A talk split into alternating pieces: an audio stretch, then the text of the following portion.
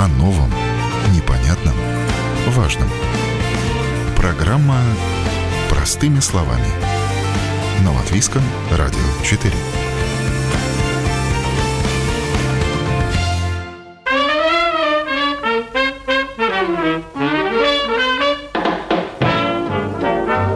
моду часто говорят, что она дама капризная, но только ли капризы влияют на то, как раскроена и пошита одежда, сидит ли она по фигуре, будет висеть в шкафу всю жизнь или один сезон. Сегодня тенденции задает экологическая повестка, рынок и наш кошелек. С вами я, Яна Ермакова, вы слушаете программу «Простыми словами», и сегодня говорим о том, что мы носим, как это сделано, почему мы перестали верить размерам и начали читать этикетки. Экспертов у меня сегодня несколько, и каждый на моду и на пошив одежды посмотрит со своей стороны. Например, президент Ассоциации легкой промышленности Латвии Гунтес Страст корень всех проблем видит в том, что сейчас нет качественных спецификаций. И если масс-маркет все стерпит, все простит, то для спецодежды какие-то недочеты могут оказаться критичными. Техническая спецификация – это все исходные данные для одежды. Если вы изготавливаете из ткани, то значит это все основные параметры ткани, в зависимости от его назначения, от назначения ткани. Значит, там интересует, допустим, первый, это сколько будет, вот так, для обыкновенных людей это масса квадратного метра, да. Вот называют их по-другому. Это будет э, с какой пряжи они сделаны, ни с каких нитей. Это ну, по старому номер, по новому текст, да. Это сколько, какая плотность будет. И из каких материалов будет изготовлено. Сейчас мы идем на зеленый курс. Если начале века в основном пришли искусственные, ну или синтетические, коретекс, симпотекс и так далее, все эти материалы. Но никто не подумал в то время, что, извините, люди в нем потеют, а пот-то надо как-то выводить. И сейчас опять возвращается к зеленому курсу, то есть, чтобы костюм вас дышал, чтобы он э, ну, отдал определенную часть пота.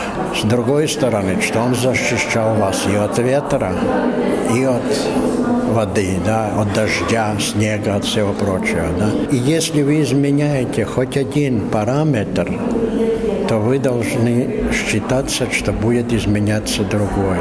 Но даже скажу, вот вы хотите, чтобы была не горючая ткань, допустим, да? Тогда вводится а, дополнительно еще арамидные ткани, но их, э, арамидные волокна, но их есть два, пара и мета арамид, да? И они совершенно разные. И если тот, кто заказывает, просто пишет арамид, то любой могут поставить любую, или пара, или арамид, да? И от этого будет совсем другие свойства негорючести и так далее. И с связи с этим и водопроницаемость, и воздухопроницаемость, и водоотталкивание, и все, все это будет другое. Но в Латвии, к сожалению, нет специалистов, много специалистов, которые знают, какая должна быть ткань для какой цели. Для пожарников это будет совершенно другие ткани. Для полиции другие ткани. Для армии это особенное. Но если с этими тканями, которые для военных нужны, если с этим мы более-менее разобрались вместе с Министерством обороны, то с остальными, как с полицией, мы не разбирались вообще. Можно было бы сказать, что Гунтес Страст уж слишком придирчив, уж слишком глубоко копает, но, как говорится, профессия обязывает. На то он и президент Ассоциации легкой промышленности, чтобы обращать внимание на то, что не так в подотчетной ему сфере. Вот вы даже хотите выносливую ткань, да? Сейчас я читаю последнюю спецификацию, пишется, что для шапки нужно выдерживать 300 тысяч циклов для до полного стирания. Из, извините, вы видели много из, снаружи истиранных шапок? Это может быть у бомжей только, да? Но если поставить вполне достаточно 30 тысяч, для медицины будут другие. И сейчас идет на больших уже хлопчатобумажных.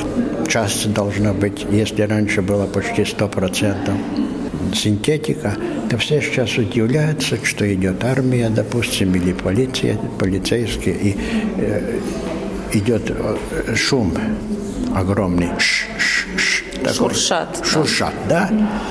Значит, неправильно выбрана ткань, потому что там оказывается, что 100% полиэстер. Ну, извините, вы этого и добились. Но ведь, ведь когда третесь, она все равно немножко шуршит, да, если плотно прижаться. Но если есть хлопок или шерсть, ну, натуральное волокно, ну, может быть, и лен, и другое, да, тогда он не будет шуршать.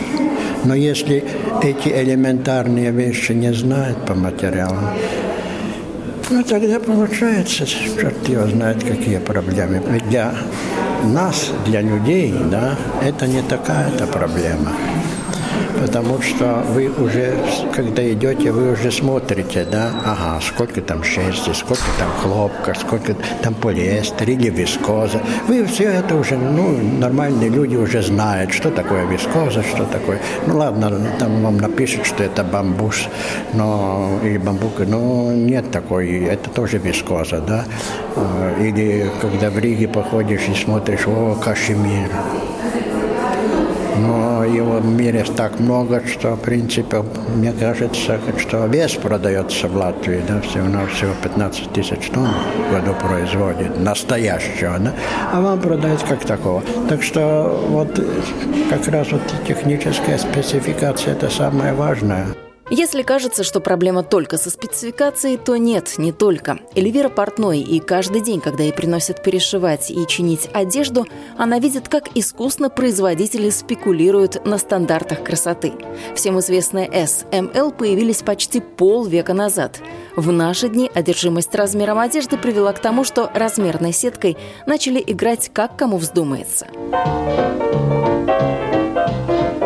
Расскажите, что с размерами у нас сегодня происходит? Почему S уже давно не S, M не M? Ой, это, это длинный песня, разговор, наверное, это да? Это песня, да. Почему? Потому что нет стандарта.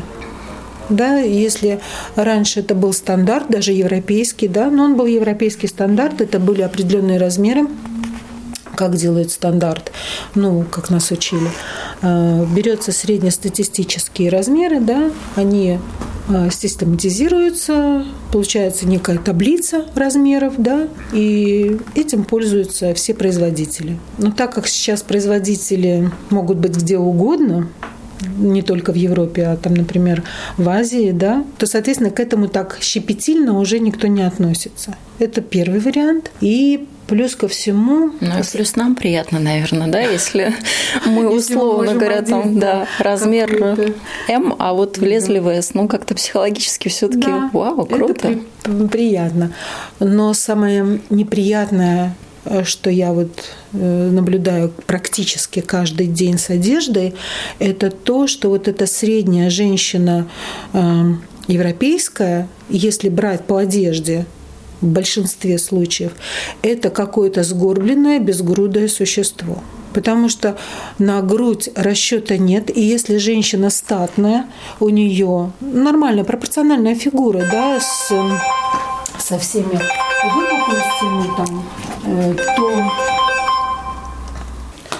со всеми э, ну, женственными признаками, изгибами, да, то получается, что у нее перед будет обязательно короче и вздернут, а спинки на, спи, на спинке будут какие-то складки, то есть длинная спинка. Чтобы получить, то нужно вот так сгорбиться и проглотить все это, да, тогда это вот ну встанет нормально.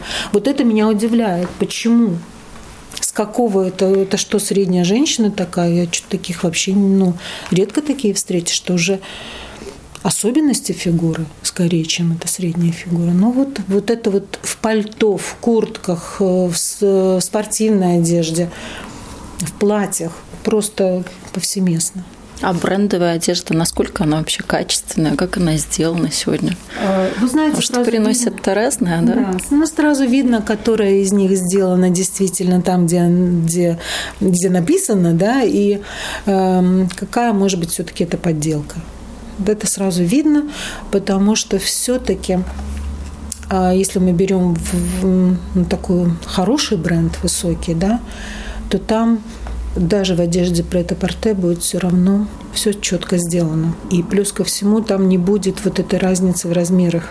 Ну, то есть э, не в смысле разницы в размерах, неправильно сказала, да, а там будет размер, он будет нормальный по длине, по росту, по всему, да, будет соответствовать своему размеру не будет никаких пропусков там швов, каких-то ниток торчащих, еще что-то. То есть это будет чистенькая, красивенькая вещь. Но для портного ты, когда берешь в руки, ты прямо чувствуешь, что вот она ну, сшита руками красиво. Есть вещи, ну, я вот давно не встречала, да, последний раз это был мужской жакет, а, вот фирму не помню, нужно было а, укоротить рукава мужчине в жакете, да, и мы когда открыли, то там ручная работа, то есть там а, все прокладочки были не клееные, как сейчас, да, но это для вас, может, не так интересно, для нас интересно, да, а это была тончайшая вспушка, да, то есть они были прикреплены ручной строчкой. Вот это да. То сразу понятно, что эта вещь стоит своих денег. Вручную сейчас шьют единицы. Это долго, дорого стоит работа и в целом нерентабельно. Тот, кто сегодня решает запустить собственный бренд, небольшие партии отшивает в местных ателье, а заказы посерьезнее на фабриках в странах с дешевым производством насколько приходится ну, какие-то стартапы, вот кто что-то делает, mm-hmm. кто хочет э, что-то пошить э, на массовое производство выйти. Есть такое, да. Что mm-hmm. вот мы видели платочки, сумочки, что еще а, такое Есть бывает? еще платье. Сейчас отшили уже маленькую партию для дизайнера, по-моему, из Франции девочка. Мы отшили платья очень простые, свободного кроя, они были все из разных, э, разного цвета ткани. Ткань одна, но разного рисунка, да. 24 э, платья. Там такая маленькая партия. Прислала благодарственное письмо, сказала, что все отлично, что она очень рада сотрудничеству и, видимо, будет что-то еще продолжать, если у нее это пойдет. Что-то мы еще делали. А, шили еще э, трикотажные такие костюмы но нам это не очень понравилось, потому что, сейчас объясню, вот это платье, оно было интересно, да. А этот трикотажный костюм, это может сшить, ну, в принципе, кто угодно. То есть там нет ничего, за что зацепиться. То есть мы просто это сделали, чисто коммерческий вариант, да? Отшили и забыли. Мы, ши, мы делали еще для девочки-дизайнера, она придумала модель мы делали э, пальто, ну, можно сказать, два вида пальто, да, без подкладки, такие межсезонные. Ну, симпатично получилось, потому что там было интересно работать. Э, во-первых, она с, со вкусом у нее все в порядке, и э, были такие очень фантазийные рукава. Э, мы отшили тоже там немного моделей, модель, ну, где-то 10, наверное, да. Ну, вот так, потихонечку такие сотрудничества есть. Но опять же, вы правильно говорите, очень большая конкуренция. Ну, то есть и маленькие да. партии вы можете пошить, Можем, потому что конечно, ресурс да. у вас небольшой, не так много а, людей. Ресурс небольшой, но, в принципе, для маленькой партии у нас ресурс нормальный. Да, причем мы еще можем привлекать э, дополнительные рабочие силы, так что да, можем это делать. Потому что у нас все, а, все оборудование для этого есть. У нас есть большой закроенный стол, у нас есть возможность сделать лекала, у нас есть возможность размножить эти лекала по размерам, у нас есть возможность их отшить и отдать клиенту полностью с его, э, с его с его торговой маркой, да. А с чужой, скажем, пошили вы платье, а хочется туда приклеить ярлычок Гуччи или что-нибудь? Нет, этим не занимаемся. Если клиентка, ну вот конкретный клиент, одно платье, и она принесла нам сама эту бирочку и сказала, пришейте мне ее немедленно. Ну, конечно, мы ее пришьем, но сами мы этим не занимаемся. Просто ну, я считаю, что это вообще бессмысленно, потому что женщина должна быть в платье, а не в платье в женщине, ну, как бы на женщине. То есть, ну, это же не, не важно, что это Гуччи, а важно, как эта конкретная женщина выглядит в этом платье. Эталоном стиля вы кого считаете из модельеров? Это вот та самая наша знаменитая Коко Шанель, и от нее уже все идет. В принципе, мне больше нравится Армани, причем э, Джорджо Армани, да, потому что это такой спокойный женственный стиль. И он достаточно европейский, то есть он не кричащий, не вызывающий. Это совершенно женственные, спокойные модели. И вот если я бы брала там. Ну, в Шанель, да, но сейчас же это же не Шанель, это же уже... Хотя традиции сохраняются, да. А Баленсиага, я уж тут стесняюсь спросить. Тоже ничего, да, можно, конечно. Дизайнеры одежды во все времена старались превзойти друг друга. Кто фасонами, кто эпатажем, кто новыми материалами. Эта безумная гонка продолжается и по сей день. Правда, теперь всем ее участникам приходится считаться еще и с тем, что продукция должна быть экологичной. Владелица модного дома и модельер Ольга Бояринова – признанный эксперт в области устойчивой моды – она громко заявила о себе, когда начала создавать коллекции из эко-кожи. И вроде бы ничего необычного. Заменителей для кожи животных сейчас много. Но Ольга пошла дальше и для своих изделий использует кожу, которую делают из яблочной кожуры. И если с материалами модельер играет легко и непринужденно, то вот как раз технологии пошива остаются неизменными. А что в будущем мы возьмем из прошлого, скажем, какие-то, может быть, лекала, стандарты? Или у нас уже сейчас э, как таковых и стандартов-то не осталось, потому что у всех э, какой-то свой размер, у всех какие-то ну, свои представления о том, как это должно быть? Вы знаете, это прекрасный э, вопрос. Это то, о чем я постоянно говорю. А, сейчас в производстве я стою у истоков еще двух новых брендов, которые а, будут также один бренд э, спортивной одежды с огромным количеством инноваций, да, и другой бренд э, повседневной одежды 100% инновативной, а, имеется в виду там уже как космические технологии, там электроды, которые подключаются к человеку, там, да, и так далее. И во всех случаях э, разрабатывать вот лекала, там, посадку, да, это очень важный процесс. Например, почему вот э, многие э, вещи там просто вот ну не сидят, да, вот ну не сидят и все.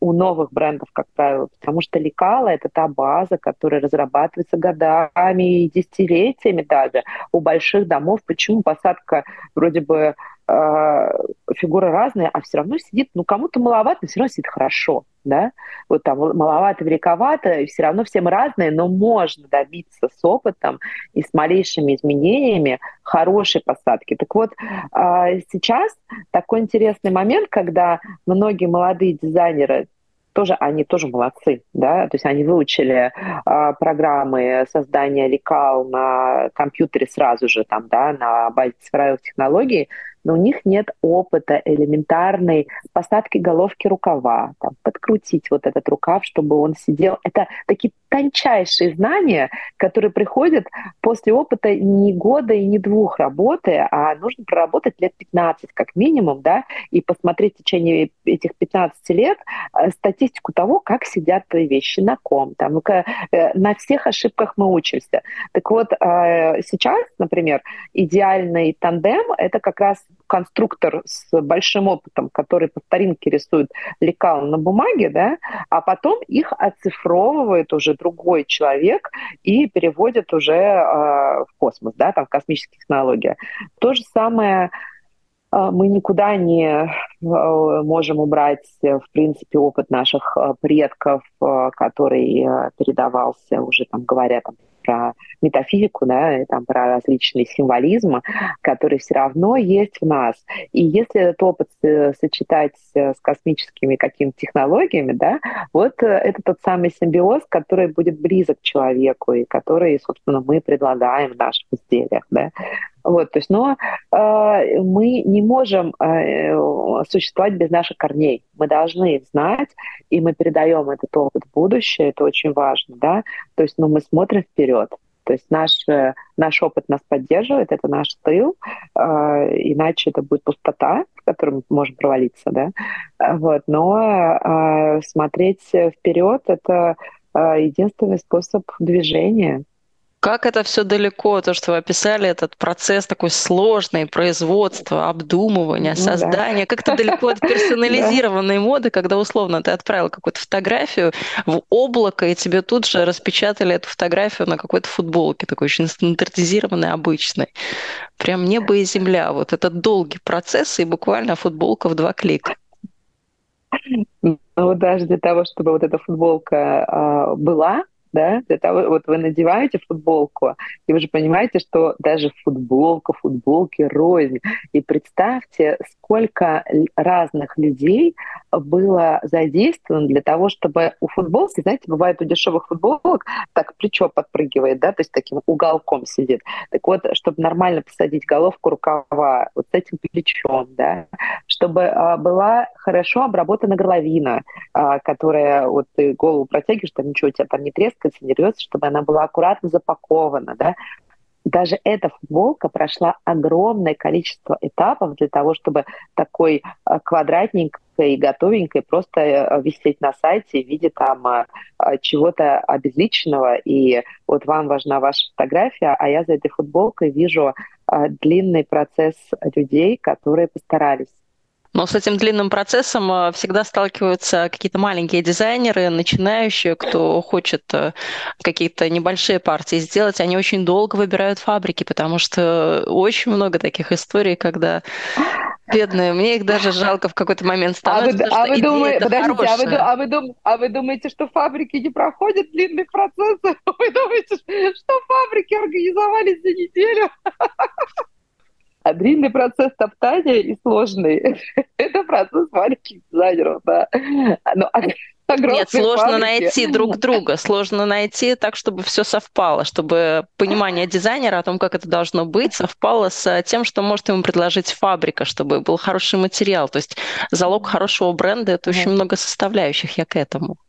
А, да, да, залог э, хорошего бренда – это огромное количество составляющих. И а, говоря про огромные фабрики, которые заточены на производство чего-то, и в любом случае это огромный процесс, любая огромная фабрика – это, ну, там, э, это большие годы работы для, для того, чтобы даже наладить производство низкокачественной одежды, квадратной, дешевых материалов, где и плечика не сидит, и ничего не сидит, но все равно эта одежда будет поглощена массами, потому что у нее будет дешевая, э, низкая себестоимость. Так вот, э, для того, чтобы даже организовать такую фабрику, это нужно э, пройти очень много этапов стандартизации а, и всего-всего-всего.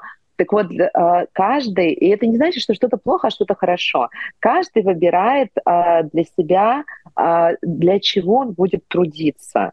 А можно складывать э, свой труд, а, не развиваясь. Это вот как когда говорите маленький дизайнер, маленький дизайнер бывает разные. А бывают маленькие дизайнеры совсем начинающие, которые э, плохо понимают, куда они идут, и они идут, ну, так же такой за идеей. А, а за какой идеей? Ну, так показать себя. Ну, пока, чтобы показать себя, можно быть э, блогером еды. Э, можно фотографировать, что у тебя на тарелке, вообще намного проще. А, так вот, да, если есть какая-то э, идея того, что ты хочешь улучшить, да то, что я говорю своим студентам, которые ко мне приходят, да, как ты хочешь поменять мир. Одеждой запружено все. Быть дизайнером ради своего собственного эго лучше быть инстаграм-блогером сто процентов. И вот кем бы то ни было, потому что это огромный процесс. И огромный процесс и фабрику организовать, которая будет, э, а, как всем кажется, работать просто легко и так далее. Это страшный процесс. Люди, э, у которых фабрики, они все очень грустные и усталые, но они зарабатывают достаточно, потому что а, процесс стандартизирован и минимализированы шаги вправо и влево. Конечно, каждый раз, когда мы начинаем заниматься более сложными вещами, больше каждая дополнительная проработка это удорожает процесс дороже, дороже, дороже, дороже, дороже. И на чем зарабатывать, то есть тут непонятно, да? И дальше уже мы видим, если дизайнер занимается своим делом больше 10 лет – без вложений каких-то в него. Он понимает, что он зарабатывает, он и вкладывает, да, то есть он не занимается тем, что тратит чужие деньги, которые он не зарабатывает, да, а тогда уже дизайнер понимает, на что он может идти, на какие эксперименты, какие эксперименты не оправданы и так далее. И вот это самый настоящий уже путь одежды, которую а, есть смысл производить, да, то есть мы не покрываем свое эго, а мы не занимаемся зарабатываем денег ради денег, а, потому что вот эти фабрики, это опять-таки это неплохо, это прекрасно, что есть куча фабрик, потому что это куча рабочих мест. Э, куча швей приносит домой еду. Да? А говоря про то, каким образом зарабатывать, ну, производятся ненужные футболки. Ну, 80% из этих футболок заканчивают э, на свою жизнь на склад... Э, не на складах, а на свалках. Да? И есть куча страшных фотографий в интернете про это все, да, и это все я видела тоже своими глазами. А вот, но а дальше свой путь выбирает каждый сам маленький ты или большой, не об этом речь, а речь о том, для чего ты это делаешь и каким образом ты а, готов жить, каким образом ты готов зарабатывать деньги. Слово «зарабатывать деньги» тоже очень важное, да, потому что мы говорим только про тех дизайнеров, которые зарабатывают деньги, а не тех, которые их тратят. Ну, научились зарабатывать сейчас практически на всем. Вот тоже один из таких трендов – это мода из остатков ткани тоже такой можно считать экологический э, вид производства. Угу. А, вы узна... а вы узнавали, насколько они зарабатывают? Вот это вот, эта вот э, история про то, а, такой классный бренд, такой классный бренд, он везде, везде. Я говорю, сколько ему лет? Три года. Ну, еще вложения не закончились. Ну а сколько, в принципе, сегодня живет бренд? Э, влияет ли на это философия, влияет ли на это экологичность э, производства? Что влияет на это сегодня? Или наоборот потребительский спрос? А, влияет на это все, и, как я говорила, есть, э, мы все понимаем, что пути зарабатывания а, денег для каждого разные, да, то есть если бренд несет в себе важное какое-то послание, то здесь помимо послания дизайнер должен намного больше анализировать, иметь опыта, а, умений и вкладывания себя, своей крови, мозгов, рук, и полностью своего времени 24 часа в сутки, без выходных, а для того, чтобы этот бренд существовал. Это должна быть очень сильная вера в эту идею.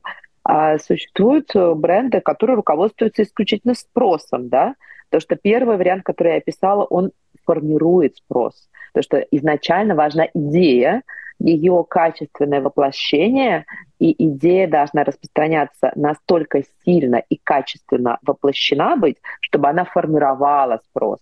Это очень тяжело. А второй э, путь, да, это он более логичный, да, исходя из спроса делать вещи, но здесь очень тяжело, опять-таки, не э, перейти на перепроизводство, в общем-то, и того, что я вот уже обозначила, да, потому что, конечно, основной спрос — это одежда дешевая, да, потому что любое, любая одежда высокого качества имеет все-таки очень ну, высокую себестоимость, и маржа там намного меньше. То есть э, заработок у бренда э, более явный, это на дешевой одежде, которая производится в огромных количествах на территории стран, которые обеспечивают дешевую рабочую силу. Ну, у каждого бренда свой посыл есть. Э, у да. ваших вещей он какой? Какая философия? О чем, о чем ваша мода, вот так, если а, свести к минимуму этот вопрос? То есть мне вот я узнала про яблочную кожу. Первое, что мне захотелось просто съесть яблоко, а потом смотреть, а как же это, как же это? Вот что из этого можно сделать, из этого яблока, которое я только что съела? Видите, как здорово. Вам захотелось уже что-то вложить внутрь себя. А, смысл а, нашего бренда, основной основная идея, которую, о которой мы говорим, это посмотреть внутрь себя. О чем мы сами, что у нас внутри. Видите, вы положили внутрь яблоко, вы почувствовали его вкус, он, оно уже проникло в вас. Вы обратили внимание на саму себя. Важен сам человек. И э, это то, где мы начинаемся, и то, куда мы приходим. А когда мы носим вещи из тканей, у которых э, есть у каждой ткани есть своя история, своя философия, да, и мы понимаем, за что мы платим, мы платим за эти ткани дороже, потому что нам не все равно, из чего состоят наши вещи. Значит, нам не все равно, как мы живем, нам не все равно, что мы делаем.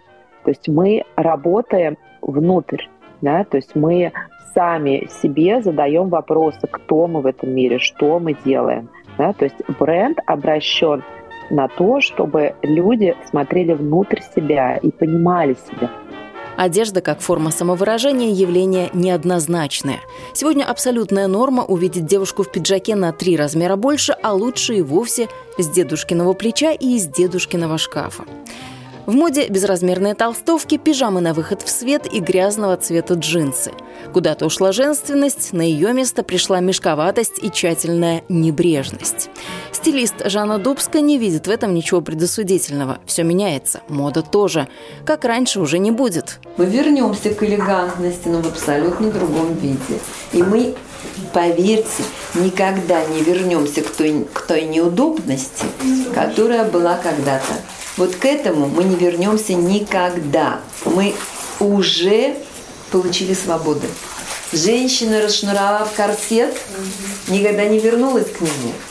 Она вернулась к нему на, на выход, на свиданку, куда-нибудь. Но она не готова была его носить э, с утра до вечера.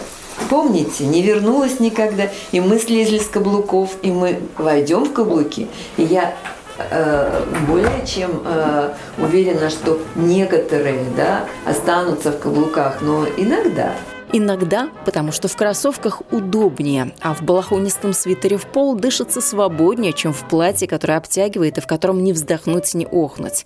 Мода приходит, уходит, меняется, но неизменно одно. До сих пор мы встречаем друг друга по одежке. И о том, какая это одежка сегодня, я, Яна Ермакова, рассказала в этом выпуске программы «Простыми словами». На этом прощаюсь. До следующих встреч в эфире.